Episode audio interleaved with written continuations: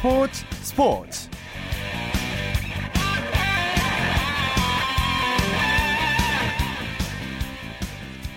안녕하십니까 일요일 스포츠 스포츠의 아나운서 오승원입니다 55년 만에 아시안컵 우승을 노리는 우리 한국 축구대표팀 내일 이라크와 4강전을 치르게 됩니다 우리 축구대표팀은 우리 시간으로 내일 오후 6시 호주 시드니의 시드니 스타디움에서 이라크와 결승 진출을 다투게 되는데요. 오늘 마지막 적응 훈련을 했습니다. 자, 우리나라는 이라크와의 역대 전적에서 6승 10무 2패로 앞서고 있습니다. 하지만 지난 2007년 대회 4강전에서 이라크와 득점 없이 비긴 뒤 승부차기 끝에 져서 결승 진출에 실패한 적이 있습니다. 그렇기 때문에 끝까지 방심해서는 안 되겠죠. 자, 아시안컵 결승 진출이 눈앞에 다가왔는데요. 이 이야기는 잠시 후 축구 기자와 함께 자세하게 나눠보도록 하겠습니다. 일요일에 함께하는 스포츠 스포츠 먼저 프로농구 열기부터 느껴봅니다. 월간 점프볼의 손대범 기자와 함께합니다. 안녕하세요. 네, 안녕하세요. 네, KCC 프로농구 오리온스와 삼성 트레이드 후첫 맞대결을 벌였죠. 네, 오리온스와 삼성은 오늘 오후 4시 잠실실내 체육관에서 시즌 다섯 번째 맞대결을 가졌습니다. 어, 이번 대결은 지난 12일에 있었던 2대2 트레이드 이후에 첫 맞대결이었기 때문에 더 관심을 끌었는데요. 그렇죠. 어, 당시 삼성은 오리온스에게 찰스 가르시아와 이호현 선수를 받고 오리온스는 리오 라이온스와 방경수 선수를 받는 트레이드를 단행했습니다. 자, 그렇기 때문에 이제 오늘 관심이 많았었는데 어, 경기는 오리온스가 75대 69로 삼성을 꺾고 2연승을 달렸습니다. 어, 삼성은 8연패에 빠졌는데요. 아직 2015년 들어서 승리가 없는 상황입니다. 네, 오리온스와 삼성과의 경기에서 오리온스가 먼저 주도권을 잡았죠? 네, 그렇습니다. 28대 12로 1쿼터 초반부터 앞서가는 모습이었는데요. 어, 1쿼터에는 이 원래 안방 주인이죠. 트로이 길렌워터 선수가 10득점을 올리면서 분위기 잘 잡아줬고요. 또 후반전에는 리오 라이온스 새 식구가 이 삼성을 상대로 비수를 꽂았습니다. 어, 삼성도 2쿼터 들어서 이정석 선수와 이호현 선수, 박지현 선수 등 이 가드들을 앞세워 추격을 시도했는데 어, 2, 3쿼터에 걸친 추격전 덕분에 3점 차까지 따라 붙었습니다. 하지만 오리온스의 라이온스와 이승현 선수가 이 삼성의 비수를 꽂았는데요. 아, 승부처에 중요한 3점슛을 꽂으면서 점수차를 벌렸고요. 또 이승현 선수는 신인답지 않은 노련함으로 또 동료들의 슈찬스까지 만들어주면서 팀 승리에 공헌을 했습니다. 네, 오늘 트레이드된 선수들의 제외가 눈길을 끌었는데 정작 주인공은 이승현 선수가 됐네요. 그렇습니다. 오늘 이승현 선수가 아무래도 신인상 경쟁자인 삼성의 김준일 선수와의 매치 때문인지 더 잘하는 모습이었는데요. 어, 15득점에 리바운드 8개, 어시스트 5개로 맹활약을 하면서 분위기를 끌어줬습니다. 또 승부처에서는 이 슈터인 허일영 선수에게 결정적인 어시스트까지 해줬는데요. 어, 반면에 2순위로 지명됐던 김준일 선수는 리바운드 9개를 잡아냈지만 점수는 7점밖에 뽑아내지 못했습니다. 어, 아무래도 삼성이 잘하려면 골 밑에서 저 점수가 나와야 되는데 어, 이 부분이 약간 아쉬웠습니다. 네, 오늘 라이온스 선수의 활약은 어땠나요? 네, 오늘 리오 라이온 선수가 16득점으로 맹활약을 펼쳤습니다. 아, 자신을 1순위로 뽑아줬던 친정팀이라 해도 역시 승부에는 양보가 없었습니다. 어, 승부처, 특히 3쿼터에 이 삼성의 추격에 찬물을 끼얹는 3점슛까지 꽂아 넣으면서 어, 좋은 활약을 펼쳤습니다. 네, 또 모비스는 전자랜드를 아주 큰 점수차로 이겼나요? 네, 모비스가 전자랜드에게 90대 66, 24점 차 대승을 거뒀습니다. 오늘 경기는 전자랜드 홈경 홈구장인 인천 삼산체육관에서 열렸는데요. 어, 3라운드와 4라운드에서 전자랜드가 모비스에게 승리를 챙겼거든요. 네. 그래서인지 오늘 모비스 선수들이 잔뜩 벼르고 나온 모습이었습니다. 어, 리카르도 라틀리프 선수가 35득점에 15리바운드, 여기에 문태영과 양동근 선수가 31점을 합작하면서 팀 승리를 이끌었는데요. 어, 경기는 1쿼터부터 28대 13으로 모비스가 크게 앞서 나갔습니다. 어, 전자랜드는 센터인 테렌스 레더가 1쿼터에 테크니컬 파울로 퇴장당하는 등 이 초반부터 분위기가 어수선했거든요. 예. 자, 그 분위기를 끝내 극복하지 못한 것이 패인이 됐습니다. 근데 오늘 경기에서 유독 테크니컬 파울이 많았던 것 같아요. 그렇습니다. 오늘 경기 참 아쉬운 모습이 많았습니다. 어, 가족들이 참 많이 관전을 왔던 경기였는데 어, 고상, 고성이 오가고 또 눈살을 찌푸리는 장면이 상당히 많았습니다. 어, 일단 테크니컬 파울이 정말 많이 나왔는데요. 네. 어, 레더 선수가 이 과정에서 1쿼터에 퇴장을 당했고요. 유도훈 감독 역시 판정에 항의하는 과정에서 테크니컬 파울을 선언 받았습니다. 자, 기본적인 이유는 뭐 심판 입장에서 경기 매너에 어긋나는 행동을 하고 또 심판들에게 불필요한 항의를 했다는 것인데요. 네. 어, 일단 당사자들도 잘못했지만 이 파울을 선언한 뒤에 명확하게 설명하지 않은 채 약간 고자세를 취했던 심판들의 모습도 약간 아쉬웠습니다. 그렇군요. LG와 또 인삼공사의 경기 LG가 8연승을 거뒀네요. 네, LG의 기세가 아주 무섭습니다. 75대 64로 인삼공사를 꺾고 8연승을 달렸습니다. 어, 이 경기는 LG 홈구장인 창원 실내체육관에서 열렸는데요. 경기의 시작과 끝 모두 데이번 제퍼슨이라 해도 과언이 아니었습니다. 오늘 제퍼슨 선수가 동무대를 펼쳤는데요. 홀로 41득점을 기록했고요. 네. 여기에 김종규와 김실애, 유병원 등 어, 그 주전 선수들이 팀플레이와 수비에 주력해주면서 상대를 따돌렸습니다. 어, 인성공사 역시 애초 계획했던 오세근과 강병현, 박찬희 등 주전 라인업이 가동됐지만 어, 팬들이 기대했던 근성 그리고 수비에서 집중력이 약간 아쉬운 모습이었습니다. 음, 제퍼슨 선수 보니까 전반에만 20득점 넘게 올리던데 오늘 시, 개인 시즌 최다 타율을 기록했죠? 그렇습니다. 오늘 제퍼슨 선수가 1쿼터 11점, 2쿼터 14점, 그리고 4쿼터 10득점 등 경기에 맹활약을 펼쳤습니다. 이번 시즌 최다, 시즌 최다 득점 기록인데요. 어, 새해 들어서 LG가 8연승을 달리는 동안에 27.5득점을 기록하면서 팀을 이끌고 있습니다. 어, 이 선수가 2014년 첫 25경기 동안에는 이 평균 19점에 그쳐서 이 팀 관계자들의 애간장을 태웠는데요. 어, 최근에는 에이스다운 면모로 연 팀을 이끌고 있습니다. 네, 여자 프로농구 소식 정리해 주시죠. 네, 여자 프로농구는 오늘 용인 실내체육관에서 열렸는데요. 어, 4위 삼성과 3위 KB 스타스가 만났습니다.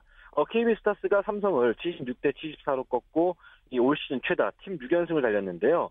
어, 오늘 경기는 스트릭렌 선수가 또 맹활약을 펼쳤습니다. 이 4쿼터 13득점을 포함해서 20득, 29득점으로 어, 팀을 위기에서 꺼내줬고요. 어, 삼성도 모니스 커리 선수를 앞세워 추격전을 펼쳤지만 이 막판 수비에 실패하면서 무너지고 말았습니다. 오늘 KB스타스에서는 홍아라 선수도 19득점으로 활약해줬는데요. 네. 덕분에 KB스타스는 14승 9패를 기록하면서 2위 어, 인천신한은행에 한 게임차로 다가가게 됐습니다. 반면에 삼성은 2연패를 당하면서 3위 KB와의 격차가 좀 더 멀어지게 됐습니다. 네, 내일 프로농구 경기 일정과 관전 포인트 짚어주시죠. 네, 내일 남자 프로농구 한 경기, 여자 프로농구 한 경기가 열립니다. 어, 남자 농구는 SK와 KT가 저녁 7시 학생체육관에서 만났는데요. 어, 모비스에게 다시 1위 자리를 내주고 말았던 SK, 그리고 LG에게 밀리면서 플레이오프 출전 전망이 약간 어두워진 KT, 두 팀 모두 놓칠 수 없는 승부가 될 것 같습니다. 여자 농구도 SK만큼이나 다급한 2위 신한은행이 어, 최하위 KDB 생명과 맞붙게 됩니다. 홈팀 KDB 생명 역시 올스타 휴식기 이후에 경기력이 많이 올라왔는데요. 과연 2연승에 성공할 수 있을지가 관심사입니다. 네, 오늘 소식 고맙습니다. 고맙습니다. 지금까지 프로농구 소식 점프볼의 손대범 기자와 함께했습니다. 이어서 프로배구 V리그 소식도 살펴봅니다. 마이데일리의 강산 기자와 함께합니다. 안녕하세요. 네, 안녕하세요. 네, 오늘 프로배구 최대 축제 올스타전 재개장한 장충체육관에서 열렸죠? 네, 그렇습니다. 오늘 장충체육관에서는 프로배구 별들의 축제 올스타전이 열렸는데요. 2009-2010 시즌 이후 5년 만에 장충체육관에서 열린 올스타전에 많은 관심이 모아졌습니다. 뜨거운 열기 속에서 선수들과 팬들이 호흡하는 자리였습니다. 오늘 비가 와서 흥행이 좀 걱정이 됐는데 어떻게 관중들 많이 왔던가요? 예, 비도 팬들의 열정을 막지 못했습니다. 예. 열기가 무척 뜨거웠는데요. 총 관중 4,075명이 입장해 매진 사례를 이뤘습니다. 비 속에서도 이른 시간부터 많은 팬이 경기장을 찾아서 선수들과 즐거운 시간을 보냈습니다. 네, 오늘 근데 특별한 사연을 가진 가족 팬들이 초청이 됐다고 들었어요. 예, 그렇죠. 코보 측은 사전 SNS를 통해 두 가족을 선발했는데요. 두 가족 배구팬은 정말 특별한 경험과 추억을 안고 돌아갔습니다. 네. 먼저 암투병 중인 아내에게 힘을 주고 싶어 두 딸과 함께 나선 박기정 씨 가족과 코보 유소년 배구교실 MVP를 수상한 최재혁 어린이 가족이 코트를 닦는 경기 진행 요원으로 나섰습니다. 뭐 평소에 하기 힘든 정말 특별한 이벤트였는데요. 멋진 예. 추억을 안고 돌아갔을 것 같네요. 그렇군요. 오늘 V스타와 K스타로 나와서 경기를 치렀는데 V스타가 이겼네요. 그렇습니다. 오늘 경기에서 V스타가 이겼습니다. V스타는 남자부 현대캐피탈과 우리카드, OK저축은행, 한국전력과 여자부 IBK기업은행, 한국도로공사, 한국생명이 속해 있었고요. K스타에는 남자부 삼성화재, 대한항공, LIG, 여자부 GS칼텍스, KGC인삼공사, 현대건설의 올스타 선수들이 한 팀을 이뤘는데요. 전광인이 맹활약한 V스타의 승리로 끝났습니다. 오늘 경기는 세트 스코어 2대2로 무승부였지만 총점에서 54대 55로 앞선 V스타가 승리를 거머쥐었습니다. 네. 프로배구 올스타전의 백미 중 하나는 남녀 혼성 경기라고 할 수 있는데 올해는 어떤 선수들이 교체로 투입됐나요?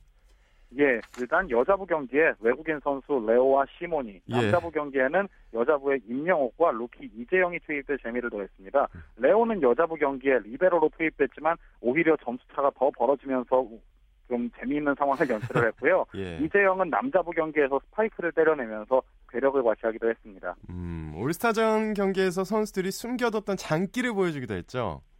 예, 그렇습니다. 오늘 정말 화려한 춤 사위를 볼 수 있었는데요. 현대건설 신인세터 이다영의 독무대였습니다. 이다영은 오늘 2세트 들어 계속해서 댄스 타임을 선보이면서 큰 박수를 받았는데요.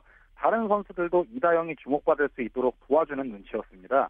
또 남자부에서는 남, 삼성화재 류윤식과 이민규 등이 그 멋진 춤 사위로 팬들의 박수를 이끌어냈습니다. 네. 어, 제 잠깐 말씀드렸지만 어, 이번 올스타전의 스파이크 킹과 퀸 누가 됐나요? 예, 남자부 문성민과 여자부 문정원이 서브왕에 올랐습니다. 예. 배구의 꽃, 배구 올스타전의 꽃이라고 할 수 있는 스파이크 킹앤퀸 컨테스트 우승을 차지했는데요. 남자부 문성민은 118km, 문정, 문정원은 88km의 시속으로 우승을 차지했습니다. 그 로버트 랜디 시몬은 두 차례 서브를 코트에 집어넣지 못해 탈락했고요. 번외 경기에서 119km 1위 기록을 찍었지만 비공인 우승자라는 타이틀 외에 다른 예. 타이틀은 없었습니다. 야, 문 씨 남매가 아주 장악을 했네요. 자, 프로배구 올스타전 MVP는 누가 됐나요? 예, 남자부 전광인, 여자부 폴리였습니다. 전광인은 기자단 투표 23표 중 18표, 폴리는 17표를 얻어 MVP에 올랐는데요. 전광인은 오늘 9득점 공격 성공률 64.28% 맹활약을 펼쳤고요. 세리머니에도 욕심을 내면서 팬들을 즐겁게 해줬습니다. 폴리는 서브 득점 3개 포함 8점을 올리면서 여자부 MVP에 등극했습니다. 네, 올스타전 도중에 문성민 선수가 깜짝 발표를 했다는데 어떤 내용인가요? 네, 문성민 선수가 시즌이 끝나면 결혼하겠다는 깜짝 발표를 어... 했습니다. 여성 팬들이 상당히 많이 실망할 만한 소식인데요. 그러니까요. 문성민 선수는 스파이크 킹 콘테스트 수상 소감으로 이번 시즌이 끝나면 결혼한다. 상금 100만 원은 결혼 자금에 보태겠다고 밝혀서 여성 팬들의 좀 아쉬움을 자아내기도 했습니다. 예. 하지만 문성민은 예비 신부가 보는 앞에서 수상에 기쁘다. 시즌 때 많이 챙겨주지 못해 미안하지만 시즌이 끝나면 열심히 챙겨주겠다면서 애정을 드러냈는데요. 참 문성민 선수, 김요한 선수와 함께 지금 코보에서 꽃미남으로 꼽히는 선수죠. 결혼과 실력 두 가지 토끼를 모두 잡기를 바랍니다. 네, 김요한 선수 남았습니다. 여성 팬 여러분. 자, 그 밖에 프로배구 올스타전 볼거리와 화제 있으면 얘기해 주시죠. 예, 문성민 선수의 결혼 소식도 있었고요. 오늘 오케이저축은행의 김규민 선수가 굉장히 특이한 세리머니로 세리머니 왕에 올랐는데요. 네. 김세진 감독에게 엉덩이를 들이미는 참 보기 민망할 정도의 세리머니를 한 번 보여주면서 세리머니 상의 영광을 차지했습니다. 어, 김세진 감독이 발로 걸어 차는 자세를 취하면서 많은 팬들의 웃음을 자아내기도 했는데요. 네. 남자부 이민규와 여자부 김혜진도 그 섹시 댄스를 추면서 박수를 받았습니다. 네, 오늘 소식 고맙습니다. 감사합니다. 지금까지 프로배구 소식 마이디엘리의 강산 기자와 함께했습니다. 쳤다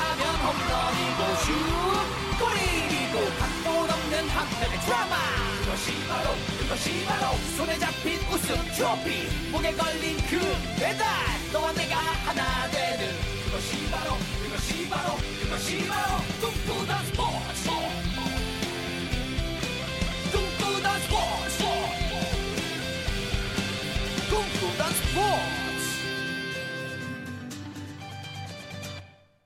이어서 국내외 축구 소식 살펴봅니다. 중앙일보의 박린 기자와 함께합니다. 안녕하세요. 네, 안녕하세요. 네, 우리 축구 대표팀 내일 이라크와 아시안컵 준결승전을 벌이게 됐는데 슈틸리케 감독이 오늘 공식 인터뷰를 했는데 어떤 얘기를 했나요? 네, 그 22일 우즈베키스탄과 그 8강에서 연장 혈투 끝에 승리한 우리나라가 한국 시간으로 내일 오후 6시에 시드니에서 이라크와 그 결승행을 다투는데요. 예. 어, 슈틸리케 감독 오늘 공식 기자회견에서 가장 걱정했던 부분은 선수들의 회복 여부였는데 내일 다 정상적으로 뛸 수 있다고 밝혔고요. 음. 그 한국이 이라크보다 하루를 더 쉬어서 큰 이점이라는 전망이 있는데 이에 대해서 슈틸리케 감독은 그 우리가 우위를 가지려면 볼을 빨리 돌리고 적극적으로 싸워서 이라크를 많이 뛰게 한다, 해야 한다고 덧붙였습니다. 네, 우리 슈틸리케 감독 과거는 있고 내일 경기에 집중한다. 이렇게 이라크전 각오를 밝혔네요. 네, 그 외신들도 이라크보다 한국의 승리 가능성을 높게 점치고 있는데요. 하지만 그 한국은 8년 전에 아시아컵 4강에서 그 이라크의 승부차기 끝에 진 그 경력이 있는데 슈틸리케 감독도 그 테니스 황제 로저 페더러를 언급하면서 그 방심은 금물이라고 강조했습니다. 음. 아, 네, 슈틸리케 감독은 그 아시아 랭킹 톱 4 중 그 이란, 일본, 우즈베키스탄이 뭐 집으로 돌아갔다면서 로저 페더러도 호주 오픈 테니스 대회에서 탈락한 것처럼 뭐 스포츠는 예상대로 흘러가지 않는다고 강조했는데요. 네. 뭐 테니스 황제인 페더러는 지난 23일에 호주 오픈 3회전에서 세계 랭킹 46위인 이탈리아의 세피에 그 졌습니다. 예. 자, 이라크와의 결전을 앞두고 있는데 오늘 최종 훈련을 했죠. 내용이 어땠나요? 네, 그 대표팀이 오늘 시드니 스타디움에서 9대9 미니게임을 통해서 최종 당금질에 들어갔는데요. 조끼와 비조끼 두 팀으로 나뉘었는데 상대에 혼란을 주기 위해서인지 주전과 비주전 관계없이 그 선수들을 무작위로 섞었습니다.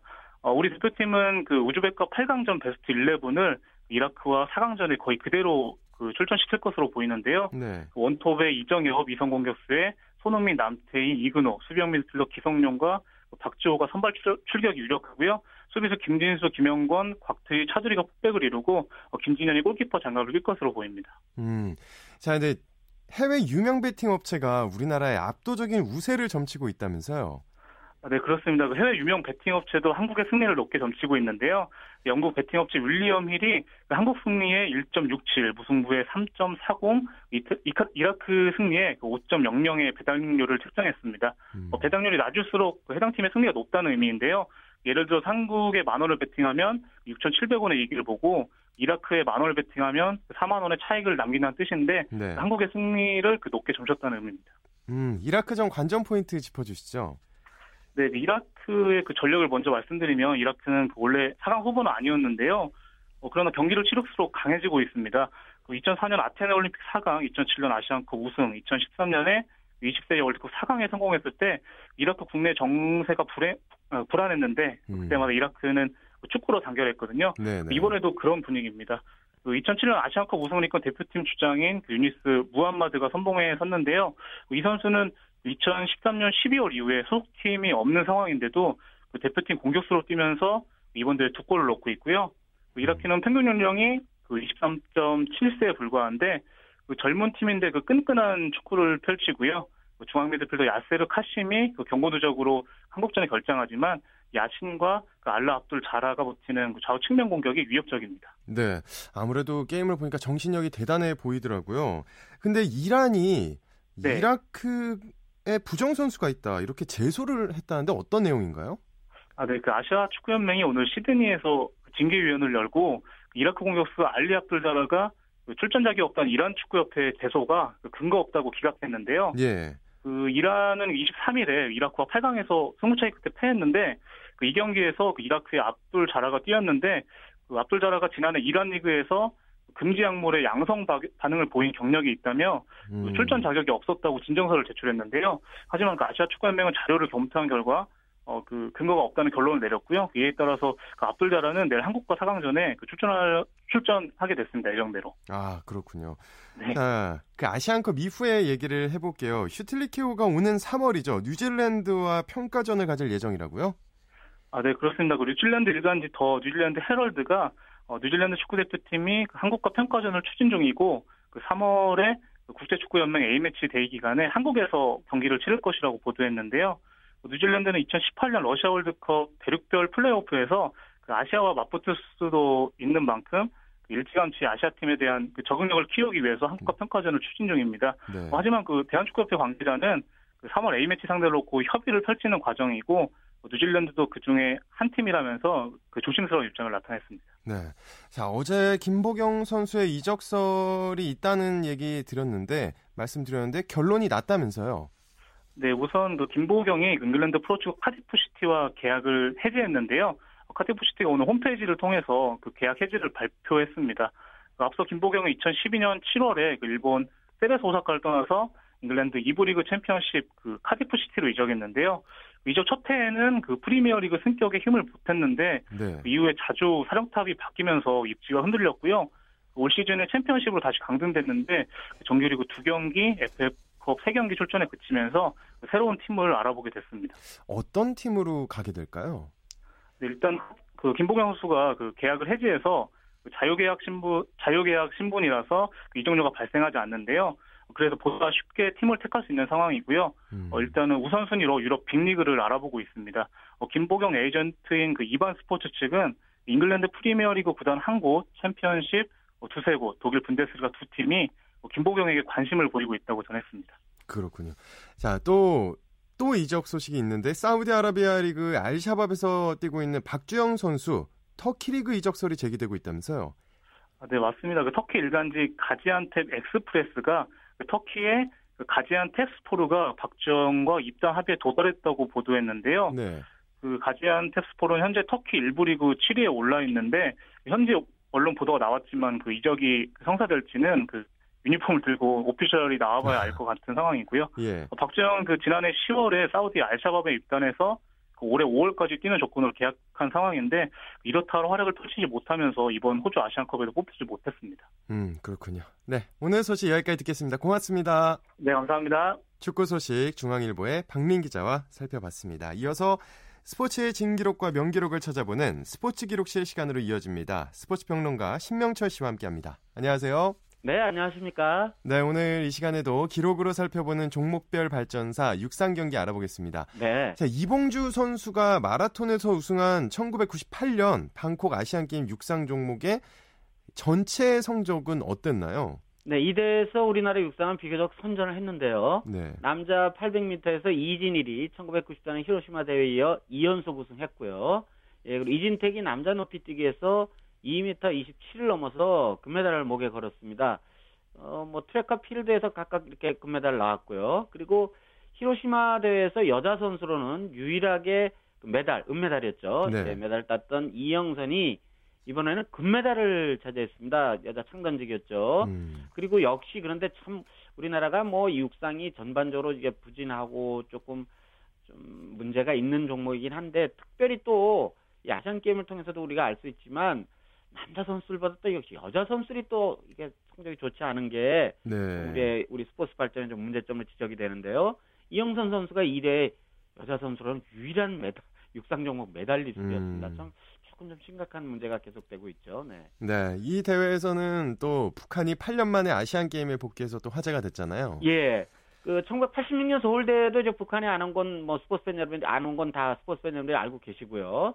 예, 1994년 히로시마 대회도 사실 북한이 출전하지 않았었습니다. 예, 네. 그래서 1990년 베이징 대회 이후 8년 만에 1998년 방콕 대 이제 북한이 출전을 하게 되는데 전체 성적을 놓고 봤을 때는 중국과 우리나라 그리고 일본, 태국, 카자흐스탄 등에 이어서 종합 8위를 기록했으니까 어, 그 정도 한 8년 정도의 공백을 깨고 나온 걸 보면 꽤 잘한 성적인데요. 네. 근데 역시 북한도 우리나라 거의 비슷, 상황이 비슷해서 육상은 그렇게 성적이 좋지 않습니다. 이 방콕 음. 대회에서도 금메달은 없고 예, 여자 마라톤에서 김창옥이 은메달 그리고 남자 마라톤에서 제가 이 시간에 말씀드린 적이 있는데 그 1990년대 북한 남자 마라톤의 뭐 스타 플레이어라고 할 수는 김중원이 동메달을 따는데 그쳤거든요. 네. 북한으로서는 1960년대 그 중장년 스포츠 팬 여러분들은 다들 잘 알고 계시는 세계적인 그 육상 중거리 선수인 신금단이 있었는데 이 선수 이후에는 육상 종목에서 이렇다 할 성적을 뭐 올해 현재까지도 성적을 네. 올리지 못하고 있습니다. 그렇군요. 네. 네, 2002년에는 이제 1986년 서울 대회에 이어 우리나라에서 두 번째로 부산에서 아시안 게임이 열렸지 않습니까? 그렇습니다. 이 대회에는 근데 북한이 대규모 선수단과 응원단을 파견했잖아요. 예. 그 이 대회 이제 44개 나라가 출전했는데요. 아시아 올림픽 평일 OCA 회원국 가운데 44개 나라 출전했는데 마지막으로 우리 남북 선수단이 한꺼번에 모여서 들어왔죠. 한 600명 정도였는데 네. 2000 그러니까 2년 전 2000년 시드니 올림픽 때와 같은 복장을 입고 또 대열도 다 손을 막 잡고 이렇게 맞춰서 들어왔고 어, 부산 당시 아시아드 주 경장에 있는 많은 분들이 정말 크게 환호를 했고요. 그리고 공동 기수는 남측에서는 핸드볼의 황보성일 선수 그리고 북측에서는 축구의 최정희 선수가 들어왔고요. 한 2시간 정도 이어진 개막식이 또 마지막 그 성화 최종 주자 때 또 한 번 많은 분들의 환호를 받았는데 그 남측에서는 1984년 로스앤젤레스 올림픽 유도 금메달리스트이면서 그 개최 지역의 또 동아대학교 교수시죠. 하영주 선수. 음. 예, 이제는 선수는 아닙니다만 교수 교수님이시고 그리고 북측의 계순이 선수. 그러니까 1990년 애틀란타 올림픽 때 여자 유도 금메달 딴 것 그 장면 다들 기억나시지 않습니까? 예. 네. 두 선수에 의해서 이 성화대가 성화대 정화가 점화가 되면서 아, 개막식이 절정에 이르렀습니다. 네. 다음 시간에 더욱 재밌는 이야기 기대하겠습니다. 고맙습니다. 네, 고맙습니다.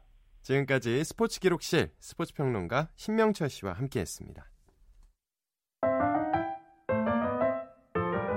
KBS 1라디오 스포츠를 만드는 사람들 시간입니다. 이혜리 리포터 자리했습니다. 안녕하세요. 네, 안녕하세요. 정말 각계각층 각 적재적소에 아주 다양한 분들을 만나고 계신데 오늘은 네. 또 어떤 분을 만나고 오셨나요? 네, 오늘은요, 아이스링크장에서 꼭 필요한 분을 만나고 왔습니다. 네. 바로 목동 아이스링크장 대여실에서 근무하고 있는 임군수 씨인데요.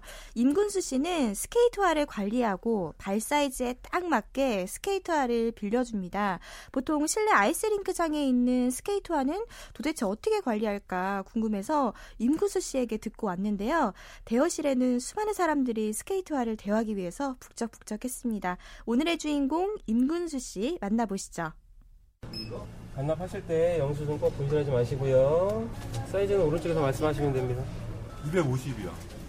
여기 10단이기 때문에 75 말고 80으로 드릴게요. 네. 그래서 만약에 너무 크시면 교환하러 하게 된 거는 여름 때부터였거든요. 2014년 7월 달 그때부터 지금 쭉 하고 있습니다. 스케이트 종류가 어떤 게 어떤 것도 있는지 좀 소개를 해주실래요? 일단 이제 가장 기본적인 게 이제 알고 계시는 스피드, 그 다음에 이제 피겨 이렇게 두 가지가 있고요. 일반 분들한테는 거의 다 지금 피겨, 피겨로 나가고 강습하시는 분들은 이제 종류별로 해서 이제 피겨나 이제 스케이트 선택을 해가지고 그렇게 나가고 있습니다. 네, 그럼 한 여기는 한몇 켤레 정도 있어요? 글쎄요, 지금 이쪽 창고에 있는 것만 한 1000에서 한 1500켤레, 그리고 저쪽 반대편에 있는 창고에도 한 1000켤레에서 한 2500켤레 정도, 그 정도 있습니다.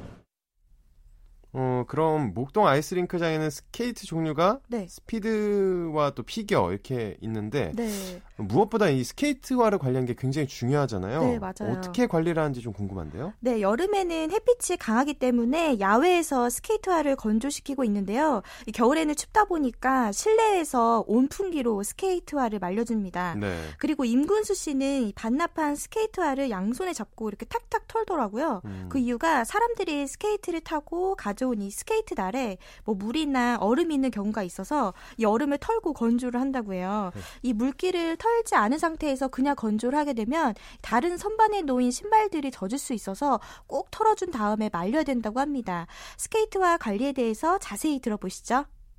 한 일주일에 한두 번씩 이제 주중에 날 같은 거를 봐가지고요. 그러니까 무뎌졌다든지 그런 거 하는 거는 이제 연마실로 보내서 연마를 다 한 다음에 최대한 이제 손님들이 탔을 때 이제 잘 나가고 그다음에 밀리지 않게 하기 위해서 지금 자 연마도 하고 한 일주일에 한두 번씩은 다 관리하고 있습니다. 그 다음에 한 달에 한 번씩 전체적으로 봐서 이 속에 있는 이 보호대라고 하죠. 이 보호대 부분을 다 교체를 합니다. 헝거는 헝거대로 다 빼가지고 새 걸로 교체를 하고, 그 다음에 이제 안정장치라든지 잠금장치가 고장난 거는 다시 또 이제 빼가지고 새 걸로 교체를 하고, 그러니까 거의 한 달에 한 두세 번은 다 전체적으로 교체를 한다고 봐야죠.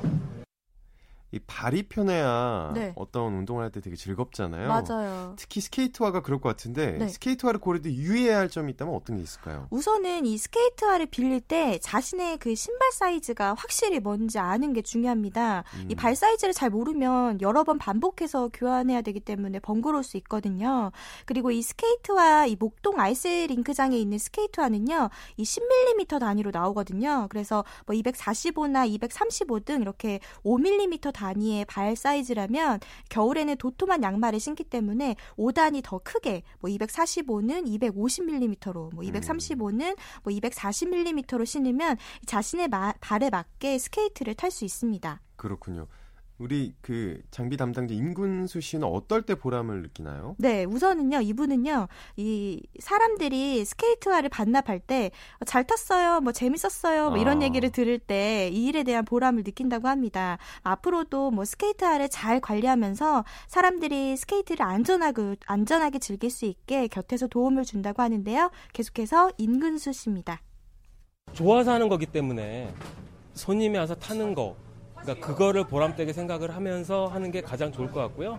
어차피 오시는 손님들이 재밌게 즐겁게 안전하게 잘 타는 게 우선이니까 그러니까 저희는 그거를 위해서 이제 열심히 잘 관리를 하면서 손님들이 불편하지 않게 그리고 만약 불편함이 있다 그러면 즉각 즉각 이제 바로 이제 시정을 해가지고 재밌게 즐겁게 시간을 보내다 가시는 게 그게 제일 원하는 거죠 뭐. 네, 임군수 씨는 아이스링크장의 또 다른 숨은 일꾼이지 않나 싶은데요. 음. 앞으로도 사람들이 다치지 않고 즐겁게 스케이트를 탈 수 있도록 스케이트화 관리 꼼꼼하게 잘 해주셨으면 합니다. 네, 이혜리 리포터 오늘 수고하셨습니다. 네, 고맙습니다.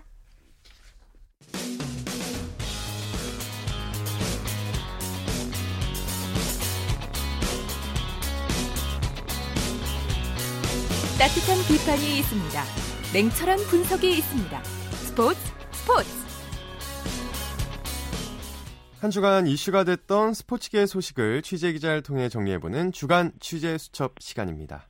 이번 주 스포츠계 최대 화제, 뭐 여러 가지가 있겠지만 뭐니 뭐니 해도 2015 아시안컵이 아닐까 싶은데요.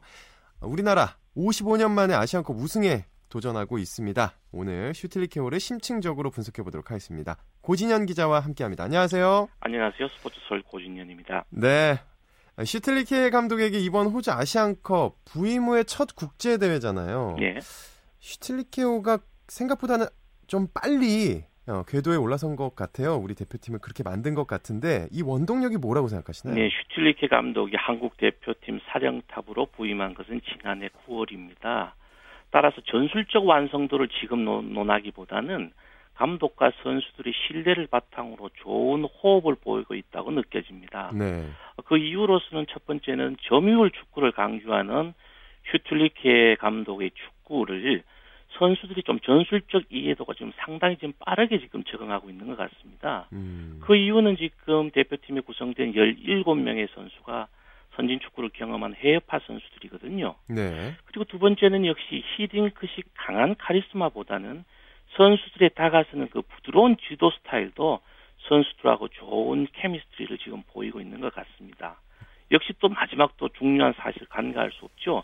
이번 토너먼트 대회에서 한국 대표팀이 상당히 지금 운도 좋은 겁니다. 네.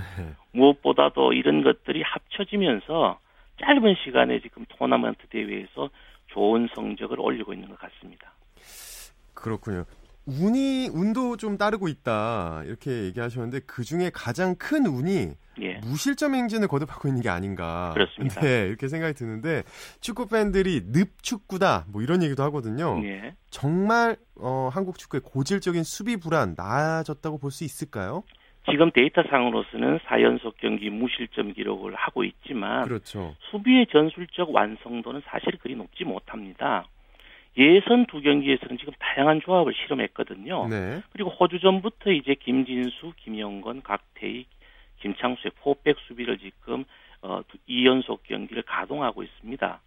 8강의 우즈벡 경기에서 보셨다시피 이제 무실점 기록은 기록했지만 위험스러운 상황이 많이 연출이 됐습니다. 음. 어, 상대 실수도 있었고요. 그리고 또 골키퍼 김진현의 슈퍼 세이브, 세이브도 여기에 덧붙여졌는데요. 지금 중앙 수비수는 나름대로 중심을 좀 잘 잡고 있는 것 같습니다. 다만 음. 좌우 윙백과 중앙 수비수 사이의 공간이 지금 상당히 넓습니다. 그렇기 때문에 상대로부터의 공간 침투를 자주 허용하고 상대의 측면 크로스를 자주 내주고 있는 이런 약점들은 지금 계속되고 있습니다. 음, 아직은 운이 좀 더 따르고 있다. 네. 네, 이렇게 받아들이겠습니다. 자, 그럼 슈틸리케 감독 리더십도 함께 주목을 받고 있습니다. 그의 리더십의 특징이라고 하면 어떤 걸 꼽을 수가 있을까요? 예, 슈틸레케 감독은 화려한 선수 생활을 했습니다. 이제 백켄바우의 후계자라고 할 정도로 총망받는 미드필드와 수비수를 지냈습니다. 그리고 레알 마드리드로 이적해서 4년 연속 외국인상을 수상할 정도로 아주 레전드로 활약을 했습니다. 네, 네. 그러나 아쉽게도 이제 지도자로 전향을 했을 때는 그렇게 하자, 화려하지 못했습니다. 최근 6년 동안은 중동에 있는 그 마이너 클럽들을 이제 전전을 했거든요. 결과적으로 인생의 빛과 그림자를 동시에 경험했기 때문에 음. 인간적인 성숙함이 그의 리더십의 특징이 아닌가 합니다. 예를 든다면 우리가 히딩크가 강한 불이라면 슈틸리케 감독은 자연스럽게 흐르는 물과 같다고 할까요? 예. 그리고 이제 한국 대표팀을 발탁할 당시에도 슈틸리케, 슈틸리케 감독과 인터뷰를 했을 때 어떤 경험의 공유라든가 그리고 헌신, 배려라는 아주 인, 인, 인격의 완성도가 상당히 높았기 때문에 한국 대표팀이 발탁이 됐습니다. 음. 그리고 또한 좀 주목해볼 만한 이유는 심리적 섬세함이 두드러진다고나 할까요? 네. 지금 슈틸리케 법칙이라는 말이 지금 어, 화제가 되고 있습니다. 경기 전 인터뷰로 낙점된 선수가 지금 그 경기에서 반드시 그 맹활약하고 있거든요. 네. 이것은 상대에 대한 어떤 뛰어난 분석력과 함께 선수에 대한 동기부여 능력이 뛰어나다고 할 수 있겠습니다. 음. 그렇군요. 늘 그렇듯이 이제 대표팀 감독이 바뀔 때마다 깜짝 스타가 탄생하지 않습니까? 네. 뭐 지금까지만 해도 뭐 남태희 선수, 이정엽 선수 이렇게 많았는데 어, 아시안컵 보면은 단연 이 골키퍼 김진현 선수가 신데렐라고 할 수 있겠죠. 어떤 선수인가요? 예, 김진현 선수는 동국대를 졸업하고 2009년 J리그 세레스 오사카에 입단했습니다. 어, 우리가 저 골키퍼 선수가 해외 무대에 진출한 것은 1970년대 우리 부동의 국가대표 골키퍼인 변호영 씨가 이제 홍콩 세이코 팀에 진출한 게 첫 번째입니다. 그리고 예. 지금 인천 유나이티드에 있는 권정혁 골키퍼가 어 이제 핀란드 리그에 진출한 다음으로 세 번째 선수입니다. 골키퍼가 아. 해외에 진출한 지금 어 신체 조건이 상당히 좋습니다. 192cm에 82kg의 당당한 체격이고 어 이번 대회에서도 쿠웨이트전 감기 결장을 제외한 세 경기에 선발 출장해서 지금 무실점 행진을 벌이고 있습니다. 음. 일단 이 선수는 1대1 아주 대인 능력이 좋습니다. 이 각을 줄이기 위해서 어, 상대 공격수를 위해 향해서 과감한 대시와 그리고 또 동물적 반사신경이 뛰어나죠. 어, 그리고 192cm 장신이기 때문에 공중볼 처리도 뛰어납니다. 그리고 현대 축구의 흐름은 이제 골키퍼가 인필드 어, 플레이인 스위퍼 역할을 동시에 겸비하고 있는데 이런 어떤 현대적 흐름에도 잘 적응하고 있는 선수입니다. 저는 최초로 우리 김진현 선수가 빅리그로 좀 진출해봤으면 좋겠습니다. 지금 이런 활력을 보인다면 충분히 빅리그에도 도전할 만한 그런 잠재력과 가능성을 갖고 있는 선수라고 평가되고 있습니다. 맞습니다. 한국은 이제 우리나라 내일 이라크와 결승행을 놓고 다투게 됐는데 예. 준결승전에 나서는 우리 슈틀리케오의 전술과 전망을 좀 예. 부탁드립니다. 지금 한국 축구는 뭐 그렇게 상대를 압도하는 축구는 아닙니다. 사실 어, 요약한다면 지지 않는 축구라고 할 수 있겠죠. 지금 한국에게 제, 제일 필요한 것은 바로 골 결정력입니다. 네. 저는 그렇기 때문에 우리 준결승에서 이근호 선수를 조금 주목해 볼 필요가 있다고 생각합니다. 음. 이근호 이근호 선수는 브라질 월드컵에서 한국 팀이 히어로였죠. 그 킬러 역할을 지금 상당히 기대가 되는데요. 쿠웨이트 전부터 지금 계속 선발 출장하고 있지만 골은 지금 못 넣고 있습니다만 아, 저돌적인 돌진과 저 헌신적인 수비 가담이 상당히 돋보이고 있습니다. 네. 아무래도 이제 그 어, 우리 이근호 선수가 준결승에서는 킬러 역할을 충분히 해줄 것 같습니다. 네. 이라크를 한번 살펴보자면요. 이라크는 2004년도 아테네 올림픽의 4강 멤버가 중심이 되어 있습니다. 지금 바로 golden generation입니다. 어, 이 친구들이 중심이 돼서 이제 2006년도 도하 아시안 게임 준우승, 2007년도 아시안컵 우승을 했습니다. 그리고 2013년도에서는 20세 이하 어, 월드컵에서 당당히 4강에 진출한 팀들입니다. 지금 이라크는 바로 젊은 피로 요약이 될 수 있겠는데요. 엔트리 23명부터 12명이 젊은 선수들입니다.